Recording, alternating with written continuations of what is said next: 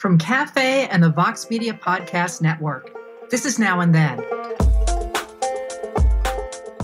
I'm Heather Cox Richardson. And I'm Joanne Freeman. And welcome to this live taping. We are so excited to be joined this evening by our dear friend, the incredible Professor Carol Anderson, who is the Charles Howard Candler Professor of African American Studies at Emory University. She's also the author of last year's terrific book, The Second Race and Guns in a Fatally Unequal America. Now, Carol joined us last October to talk about voting rights in the aftermath of the Brnovich decision, which pretty much gutted a lot of the power of the Voting Rights Act. And if any of you were there, it was a really lively conversation, really fun for us. And so it will definitely be fun for you again. She joins us now to talk about the recent mass of mass shootings, the mm-hmm. Supreme Court's rulings against gun control, and how the politicization of guns connects to the other pretty much anti democratic shifts that we're seeing in American society now. Welcome, Carol. Ah, thank you so much for having me. I'm just looking so forward to this conversation. Let me start right off. And, and I have to confess that I have been waiting for this because everybody always asks me to explain the origins of the Second Amendment. And I know Carol has uh, discussed this at great length in the book, The Second. And Joanne and I actually discuss this not infrequently off camera when we're by ourselves, as historians tend to do. And I think that you both have a lot to contribute to this. And I have a third vision, and I don't think any of them are incompatible. So, why don't you, Carol, start by taking us through what exactly the Second Amendment is all about? So, I started this research with the killing of Philando Castile. And so here you have a black man who has a license to carry weapon with him, and the police officer shoots him dead simply because he has a license to carry weapon. And the NRA went silent. And so pundits were asking, well, don't Black people have Second Amendment rights? And I thought, Lord, that is a great question. And it was one of the rights that I had not looked at previously. So I went hunting and went all the way back to the 17th century. And in there, I mean, I was in your bailiwick, and in there, you know, I'm finding all of this fear of Black people, the fear of the enslaved, and the slave codes coming up about making sure that they were disarmed, that they did not have access to weapons, also making sure that free Blacks didn't have access to weapons, and also finding the love of the militia and the slave patrols, because they are what protected the white community from this Black threat. And so, as I'm seeing the Constitution develop, and there's the Constitutional Ratification Convention in Virginia, and and James Madison thinks he's done something, right? Because you know he's crafted this Constitution, and he's like, "Whoo, got that thing through, Lord! Yes, all we got to do now is just get it ratified." And Virginia's sitting there going, "Nah, I'm not feeling it. I'm just not feeling it." And it's Patrick Henry and George Mason, two key enslavers and anti-federalists who come at him hard because of the power of the federal government in this newly crafted constitution and because the militia is put under the control of the federal government. And George Mason is clear we will be left defenseless against the slave revolt because under the feds it's going to be we have to deal with Pennsylvania and Massachusetts who are like getting rid of slavery in their in their states and so we can't count on them we can't trust them to send the militia down to protect us. And so they started threatening to scuttle the Constitution. And if they couldn't scuttle it, they were going to have a new constitutional convention, which was the last doggone thing James Madison wanted. Pretty much anybody, Carol. right, right, right. So, so, so wait a minute. They literally were like, "We're we're out of here if you mess around with this." Oh, yeah, they were really clear about that. But remember, they had played hardball before with the drafting of the Constitution itself. This is how we get the three fifths clause. This is how we get the 20 year extension on the Atlantic slave trade. And this is how we get the fugitive slave clause. It is the South playing hardball saying, US, you're on your own. We don't get to protect slavery. We don't get to enhance slavery. We don't get to empower slaveholders. Then peace out. And so it was that threat again It was that threat of dismantling the United States of America over slavery. And so when James Madison goes to that first Congress and he's crafting the Bill of Rights, and one of the congressmen said he felt like he was haunted by the ghost of Patrick Henry uh, as he's crafting this thing. You get a Bill of Rights that, when you think about it, the state cannot support a religion. You get freedom of the press. You get the right not to be illegally searched and seized. You get the right to have a speedy and fair trial, the right to a well regulated militia for the security of a free state. That thing is an outlier in this larger bill. And that was the bribe to the South to not hold a new constitutional convention. And so, sitting in this Bill of Rights is an amendment that is about denying Black people the right to life, liberty, and the pursuit of happiness. It is about how do we contain and control this Black threat? How do we keep the white community safe from this threat? I wanted to, in a sense, build off something you just said, Carol. And that is if you think about the Bill of Rights as something that came along because people were scared of federal power right? They, they were for appeasing people. It's the one thing that the Anti Federalists did that was mm-hmm. concrete, that they suggested and that they got in the constitutional period at the ratification debates. They were very nervous about this new constitution was going to take all kinds of powers and they were going to lose all of these rights in one way or another. So they wanted to restrain this brand new, far more powerful government. So, on the one hand, first of all, that's important to notice because the Bill of Rights is from people who already were a little bit nervous about what was coming. This brand new government makes perfect sense that they're saying, I don't know about the power of that. But equally, if not more important, if you think about in that context, what the main thing that people are thinking about is they're not thinking, as we do today in a very modern sense, my rights my rights. This is my right. They're thinking the government can't do this. I want this to put a wall up in front of the government. So the Bill of Rights, in a sense, is about restraining government, not about empowering citizens.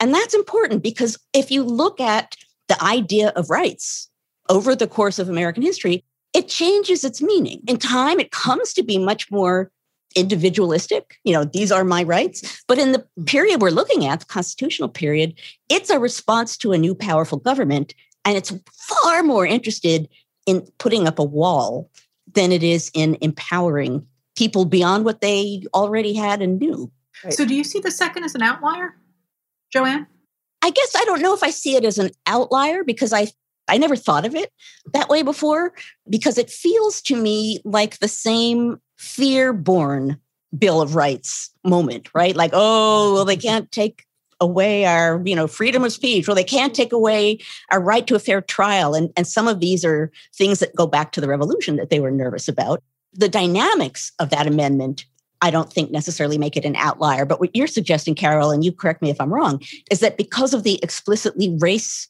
centered aspect of it, an extra layer that's worked into that amendment. Absolutely. That's the piece for me. And I understand the fear of a standing army. I understand that that was back there. But when I'm reading through the Virginia ratification debates and I'm seeing how much George Mason and Patrick Henry are pounding on the fear of a slave revolt and the absolute fear that you could not trust the federal government to send the militia down to protect slaveholders when the revolt came. And so this is where that dynamic is. And so this is about how do we contain and control, not a government, but how do we contain and control these enslaved folks? How do we contain these Black folks? So, Carol, is this an early manifestation of states' rights? That is a great question. It really could be. It was this fear that you could not trust the federal government, but that tension had been there like for so long. I mean, that tension was there with the Articles of Confederation, you know, that they didn't want a strong central federal government. And so you had each of these individual states acting like separate actors, and that thing was absolutely unworkable. I think one way of thinking of that too is kind of relates back to what I just said, which is it's not so much, hey, states, you have more power. It was scary national government, you're going to have limited power, right? Yeah, and yeah. it depends on how you're going to use that. Speaking as someone who works in early America on the founding period, the degree to which people are scared of things or talking about things or using words differently in ways that suggest things that are happening back then mean something really different from the way people interpret them today. A well regulated militia, that's very explicitly about the fact that in that period, a standing army is like the ultimate threat of a free country, right? And there's a new government, it's going to be powerful, and nobody really knows how it's going to work. So, yeah, you know, we have to really be able to defend our militias. That would have been, these local militias would have been the equivalent of armies that could stand up against a tyrannical national government. Of course, they were all overreading the Greeks. And one of the, the things that this accomplishes uh, by creating well regulated militias is it sort of harks back to the old Greek system, but it also says we don't have to come up with the money to put an army in the field. And we proved in the revolution that we couldn't actually do that. So I'm over here being an economic historian type going, well, maybe they were just cheap. Is that part of it, or was that just an excuse for the ideology? I think that part of what we're seeing is one is that that militia wasn't really effective in fending off a professional army there were just these incredible reports about the militia not showing up when George Washington really needed them to, or the militia taking off running when George Washington really needed them to stay and fight. So, this was one of the reasons why Madison put the control of the militia, the arming and the training of the militia under the feds to beef that up to get some kind of coherence and organization behind it. But what the Anti Federalists saw was that you now have the federal government having control of these militias. And what does that mean?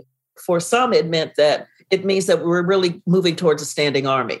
What it meant for the slaveholders was that we will not have control over our own state militia if the feds are in full control of this thing when the enslaved come after us.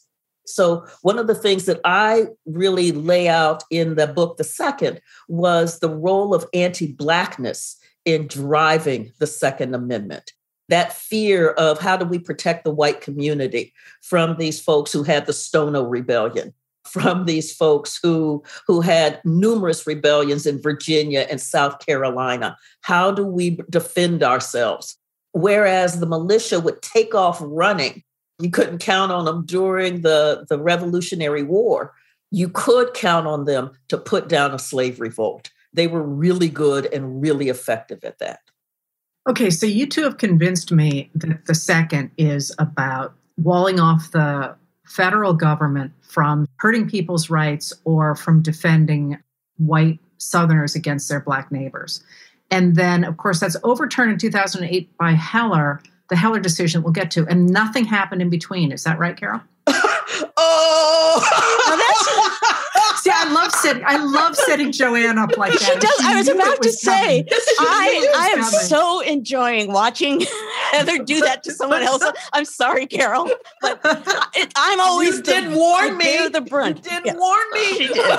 She does almost every week. You do that, Heather. So then this happened, and everyone went home, right, Joanne? and well, Joanne's no, over there Heather. like, no, Franklin Pierce, Franklin Pierce. there was so much that happened in between then and Heller. One of the things that you continue to see happening is the push to disarm Black folk, regardless of their, their legal status. So when they were enslaved, they could not have arms. When they were free blacks, they could not have arms. After the Civil War, you get the black codes, and one of the key elements in the black codes is disarming the the, the free people. Could you mm-hmm. walk us through some of that? Because you have mm-hmm. all these soldiers who go home and they're trained soldiers and they have their guns, and now they have civil rights, and by uh, 1870 they're going to have voting rights. rights. What happened? Woo! And so again, what you see is coming out of, of Reconstruction. You see this language, this fear of armed Black people who are strutting around acting like they're citizens, acting like they're full-blown American citizens, acting like they're human beings. And it's like, we can't have this. And so you get the rise of these neo-Confederate governments that come in that Andrew Johnson had basically provided amnesty to. And they implement black codes. And black codes were a way to try to reinstall slavery by another name, to control the labor of the freed people, but also to control their lives and also to disarm them because they've got these guns. And one of the things is like when folks know they're free, they're like i'm free and and you want to strip them of that freedom they're like we've got to take the arms away from these really dangerous violent black people and so you continue to get the language of violent criminal dangerous happening when it comes to black folk. So literally what did that look like? So you got these white domestic terrorists, such as the Ku Klux Klan and and such as the red shirts and the white camellias, who are terrorizing these black folks. The, the slaughter, Carl Schurz's basically travelogue of atrocities as he t- looks at the conditions in the South after the Civil War from like mid 1865 to December 1865. And you just see the bodies being piled up, being burned, being hung, being dismembered. I mean, you just see just torture and violence raining down on this Black community because Black folks are standing up. Black folks believe that they have rights. And so I, I saw these these missives coming out of, of the black churches talking about don't we have our second amendment rights? And response was no no no. It's like amy winehouse. You know so we're switching generations here. But it was amy winehouse going no no no. And so you hear these plaintive wails going up to the freedmen's bureau going we have our second amendment rights. And and the freedmen's bureau is like ah, this violence is a lot. I mean, it is a lot. And we just don't have the power to stop it. And America, you know, has a long tradition of violence as political repression and really no response. And the other thing worth remembering here is that on a local level, the way that this kind of violence works is that if you have some really over the top, nasty, violent, horrible punishments, not only are they punishing and, and destroying bodies and lives, but they stand there as repressive reminders, right? Yes. You don't want to do what we just punished that person for yes. doing. Yes. So, you know, you can have all your claims you want about your rights. You're not going to want to demand them after you see these sorts of things. So, after the Colfax massacre in Louisiana, which the US Supreme Court then overturned the Force Act and said, no, the, the federal government cannot stop white domestic terrorism because these are private acts and the Force Act can only go against state acts. And then after the Hamburg massacre in 1874 in South Carolina, again, a slaughter. President Ulysses S. Grant was just beside himself. And he said, You know what these states all have in common? It's not Christianity, it's not civilization, it is the right to kill Negroes, basically without any accountability and without any consequences. I paraphrased his last piece, but he was talking about being able to slaughter Black folks without accountability, without consequences. When you talk about the taking away of guns, Carol, is that part of what's driving the concept of Black Americans and Indigenous Americans in the same period as criminals? The idea they're criminals? You have to construct criminals in order to take their guns away? What I'm seeing is the need to construct them as violent and as criminal and as a threat in order to justify what's being done to them, in order to justify enslaving them, in order to justify lynching them, in order to justify removing them from their land. I was about to say taking their land, right? right? Well, they're horrible, they're violent, right? right. They're savages. Yes. They're going to kill us. And so we're defending ourselves by pushing them out and taking their land. It makes you the sort of virtuous, I'm defending myself person. It's a linguistic twist that is really powerful even today. I was going to say, I hate how much this echoes. I just hate how much this echoes. So, what is going through your head, Heather? What what echoes are you talking about? The idea that, for example, we in America have tended to talk about young Black Americans and young Indigenous Americans as adults from extraordinarily young ages.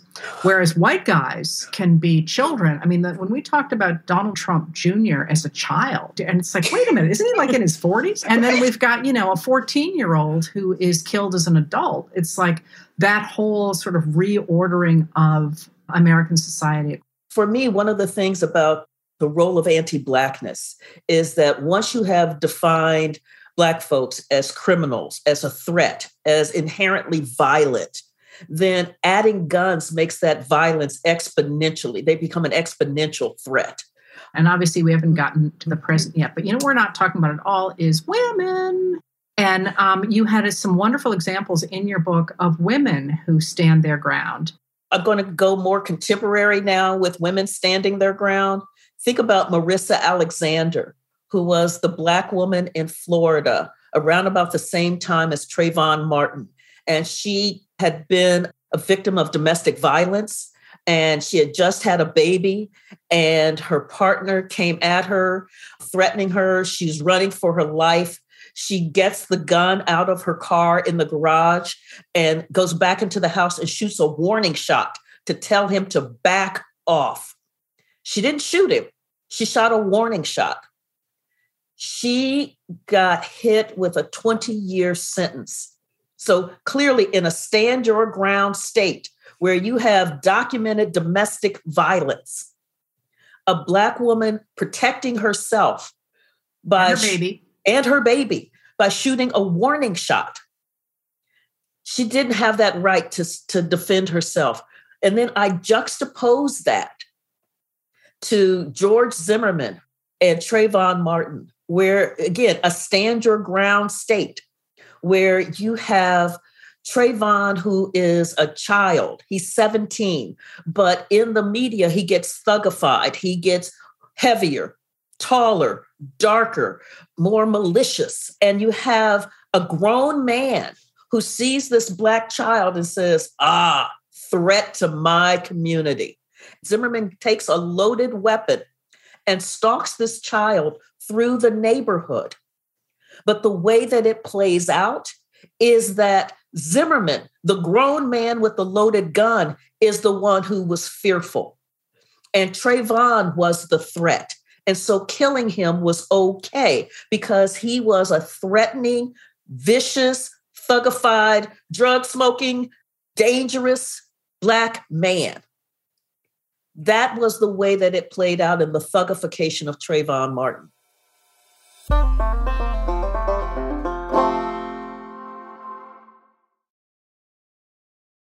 For more cafe history content, check out Time Machine, a weekly column by our editorial producer David Kurlander, inspired by each now and then episode. You can receive the Time Machine articles through the free Cafe Brief email sign up at cafe.com slash brief. I mean, one of the things that jumps out to me here for all of this work is it seems to me we are in different periods constructing a vision of America as being about one guy with all these rights defending himself and theoretically his family from that dangerous other.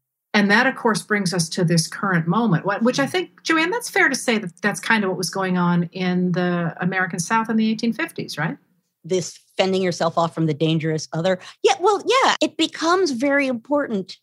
In a sense, it's part of your justification for being violent and aggressive and attacking is if you define it as being defensive right well they're mm-hmm. out to get me in some way they're coming you know i remember in my most recent book, there's someone who reaches out to Masons and says, you know, look, we're the Masons and we're all over the place and we're a brotherhood and we could talk to each other and we're all we over can... the place. okay, maybe he didn't put it that way.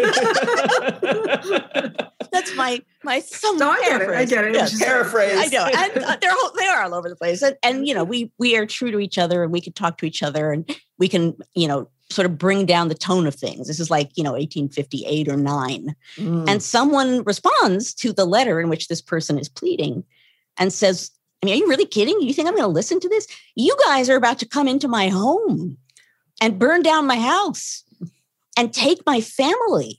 mm. I don't care. You know, why am I listening to you? This is life and death. Right now, at that point, that's not happening. But that person who, who responds is totally in, you know, defense moment, so anything goes.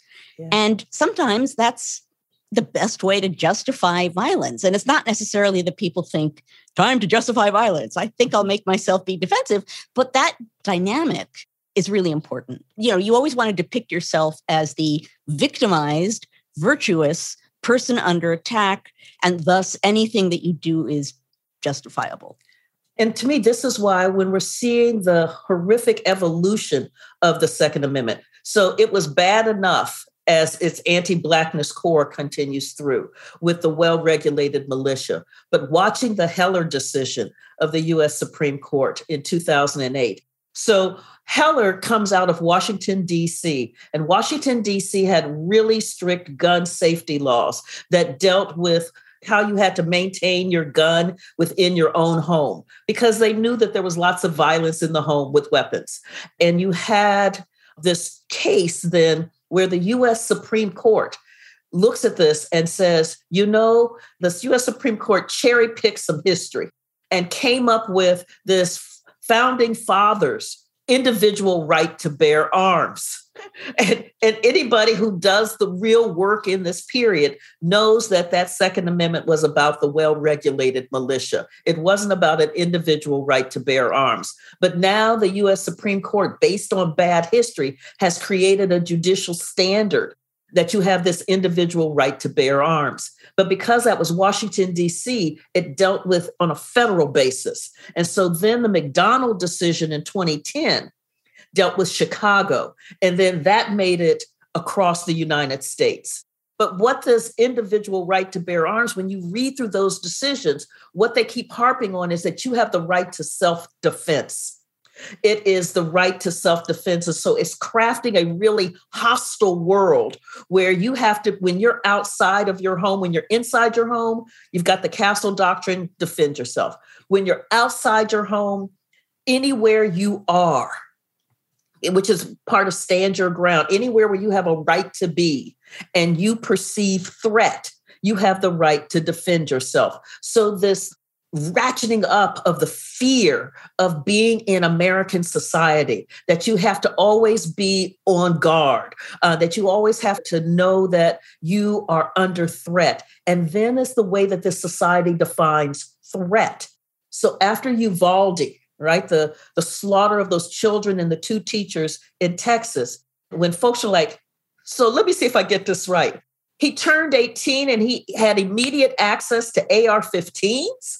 And so Greg Abbott, the governor of Texas, was like, don't talk to me about our laws. What about Chicago?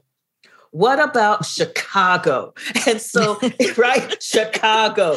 Ian Haney Lopez talks about dog whistle politics. That is dog whistle politics. Think about all of those Black folks there in Chicago who are violent. They have this huge homicide rate. And it's that imagery of the slaughter, the imagery of Black violence, the imagery of Black threat. Think about Bernard Goetz in New York City in 1984, I want to say it was. And he was on the subway, and there were Black teenagers who asked him if he had $5 or if he had a cigarette or something like that. And he pulls out a gun and he shoots off of them. I remember. Yes. I remember too. Yes. Yes. And and you got this thing where he became a hero because he took on the threat of these black teenagers who were unarmed but he dealt with that threat and he walked. You know, the jury said, yeah, you had the right to be afraid. What was your response, Carol, and uh, also Heather, when the decision came down about guns and that series of decisions? Carol, did you have a particularly distinctive oh. other than strong response? You know, as a, how did you respond as a person who works on this? The New York State, the the Bruen decision. Mm-hmm. Yeah, I thought a couple of things. One is that given where you had the Republican National Committee, the head of it, Ronna Romney McDaniel, uh, saying that January 6th was legitimate political discourse. So that violence was legitimate political discourse. And then when you think about Reuters, Reuters did that analysis of the threats going into election officials and election workers uh, from the 2020 election, and how many times you had the Second Amendment invoked as the way to deal with these folks who stole the election. It's right on. It's right on Reconstruction. So, seeing the New York decision, I went. This is further down that slope. I've talked about how American democracy is under a full blown assault. The land assault is the attack on our voting rights. Um, and so we're seeing state after state after state implement more barriers, more hurdles for access to the ballot box based on the big lie that this was a stolen election. The second assault is the sea assault, where we're getting the wiping away of American history, the teaching of real American history, where you don't talk about slavery, you don't talk about the genocidal removal of indigenous people where you don't talk about xenophobia and the anti immigrant strain coming through American society. And the separation of church and state, apparently. okay. You don't talk about any of that. No, you, you made some stuff up that separation of church and state wasn't even in the Constitution. That is the sea assault. When you wipe away American history, then you can craft your own self serving narrative that deals with the relationship of people to power and that deals with who's in and who's out. And then to me, there is the air assault. And that air assault is the loosening of these gun laws. Uh, you know, we already saw it before the Supreme Court decision in Texas and in Georgia, where you could get permitless carry, where you didn't have to have any real training. And then you have the Supreme Court's decision that basically says you've got the right to carry a weapon anywhere you are that isn't sensitive. And we don't think of a lot of places that you're defining as sensitive as being really sensitive. And so when you link that in with the political violence that has already been demonstrated against election workers and already demonstrated in January 6th, we are in a heap of trouble. That's what I thought.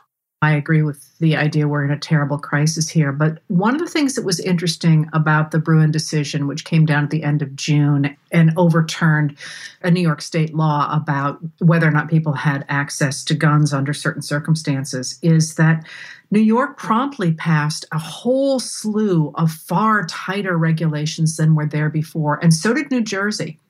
And when you combine that with the fact that the governor uh, uh, Newsom in California has all of a sudden been really ramping up California doing whatever it wants out there. I think today he announced that they are going to be manufacturing their own insulin and of course going to be a, a, state where people can continue to get, to get abortions. And it really makes me wonder and to take us back to where we started about how this moment is going to play out. That is when the, the supreme court that we have now which is, has been utterly radicalized with these six people from the federalist society who, who want to throw everything back to the states you know they're clearly trying to kill business regulation and the protection of civil rights and, and a basic social safety net. But at the same time just like in the years before the civil war what that means is that states can do whatever they want.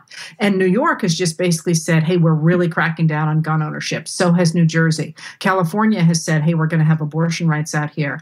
And when you think about this moment, mm-hmm. dear God, doesn't that look like the 1850s? And and the difference between then and now is that then the enslavers, the large enslavers who basically ran the US economy, were all in the South. So they were like, you know, we'd love to just go make our own country because we're the ones with all the cash. And although it wasn't really cash, it was property and all that. But now it's the blue states that are the economic engines.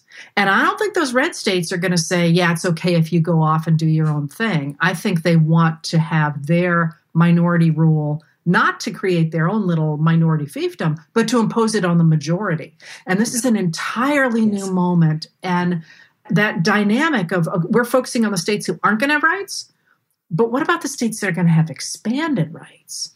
And how does that play out? Does somebody in Mississippi go, hey, Massachusetts is looking pretty good over there? And then somebody in Mississippi says, well, you can't go because we need workers? We've been there before too. Yes, we have. Yes, we have. We were there with the Great Migration when Black folks were fleeing the South because of the lynching, because of the lack of education, because of the lack of economic opportunity, there were cities that were passing laws saying that Black folks could not leave for economic opportunity. They couldn't leave to get a better job. And the same was true after 1876, where there were literally labor conventions that said a white guy couldn't hire a black person away from a neighbor we talk about how capitalism is held up on high, this enshrined thing. One of the key laws of capitalism is labor has the right to take itself where it can get the best deal. Except when you get these rules put in place saying, no, you can't leave. And so, what they were doing during the Great Migration was saying, if you try to leave, we will criminalize you, we will incarcerate you, and then we will put you basically on a work farm so it was, we're going to extract your labor eight ways to Sunday, come hot, hell or high water. We're going to extract your labor, and you cannot leave for the American dream. People not being able to leave states or go to other states is the most obvious thing in the world, which is abortion, right? Abortion.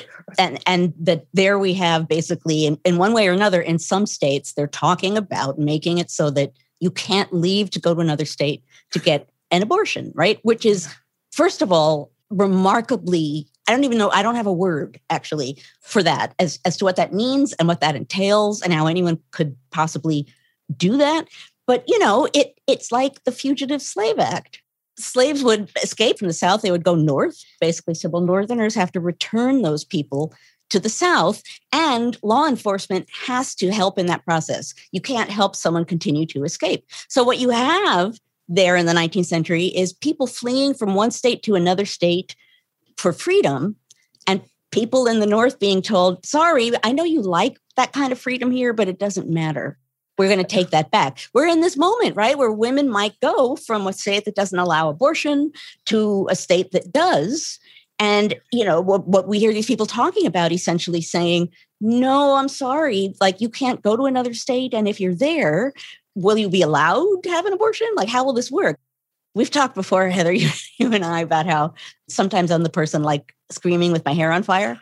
This puts me in the screaming. With, are right now. I, that, well, that is true. Yes. This this yes. is a this is a screaming with my hair on fire yes. kind of moment because even though I understand the logic of it and we've seen it coming bit by bit, and as historians, we could predict parts of it, living through it uh, and watching it happening. It sucks. It totally sucks. I wasn't going to quite say that, but I'll take it. I'm sorry, it's, it's an unfortunate. It it's an unfortunate yeah. moment in our personal existence. You know, that's how I always right. I'm always like, you know, it's unfortunate that it does suck. It does. So we should sort of bring things to a close. But part of what I want to say here relates to much of what was said, and that is um, particularly in relation to this recent stream of Supreme Court's cases it's easy for the implications and impact of some of this stuff to seem invisible right? In, in history when we look back we have to look for it and then we can see it. Or in this case it would have been easy for this to vanish and we wouldn't know about it. Mm-hmm. so you know I, I always say to people we're at this moment where the implications and the impact matter beyond the beyond right? That you need to be aware of what's going on thinking about the implications of what's happening and thinking about real history and, and what happened in the past and how that can actually inform what might happen going forward. We really need to be alert and aware, and you just used the word active. We need to be activists to deal with this vision that's being sent out into the world about the, a kind of America that the majority isn't necessarily on board for. Let's let's hand you the last word, Carol. What should we think about the second and what should we do to try and at least as a historian, I'm suggesting that we need to get back to a pre-Heller understanding of the second. But there was more to it in your book. You actually thought that the second, I believe, as I wrote to you after I read it, that you were making a much larger argument about American society when you wrote about the second. Yes, and and that argument deals with the way that anti-blackness is so embedded in the way that we operate in this nation. So it is the way that that insurrection that happened on January 6th was basically provoked by saying that those people in Atlanta, in Detroit, in Milwaukee, in Philadelphia stole the election from good, honest, hardworking white folk. And so, because they stole it, we have to take our country back. That kind of anti Blackness that delegitimizes the citizenship and the humanity of folks who live here, who are American citizens, is so profound. It has major implications and repercussions for this democracy. We are teetering because we have not dealt with the anti Blackness. Part of what I've also argued about the Second Amendment, the reason why we don't have real gun control laws, real gun safety laws. Safety laws.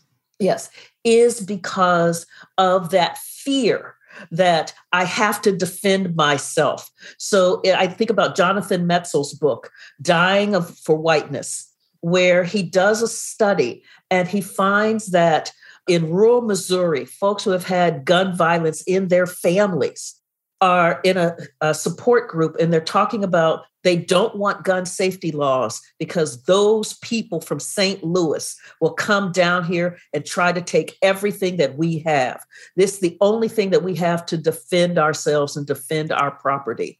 When we have that kind of fear coursing through this society, when we have that kind of dehumanization coursing through the way that we handle voting laws, the way that we handle the basic right to vote, we are in trouble in this democracy. So it requires us to have real history so we can understand the way that anti Blackness has influenced and affected American society. And so that we can begin to dismantle that anti Blackness and really live into the fullness of this nation. Our conversation continues for members of Cafe Insider. Heather and I take you behind the scenes of each episode in a special segment of Now and Then that we call Backstage.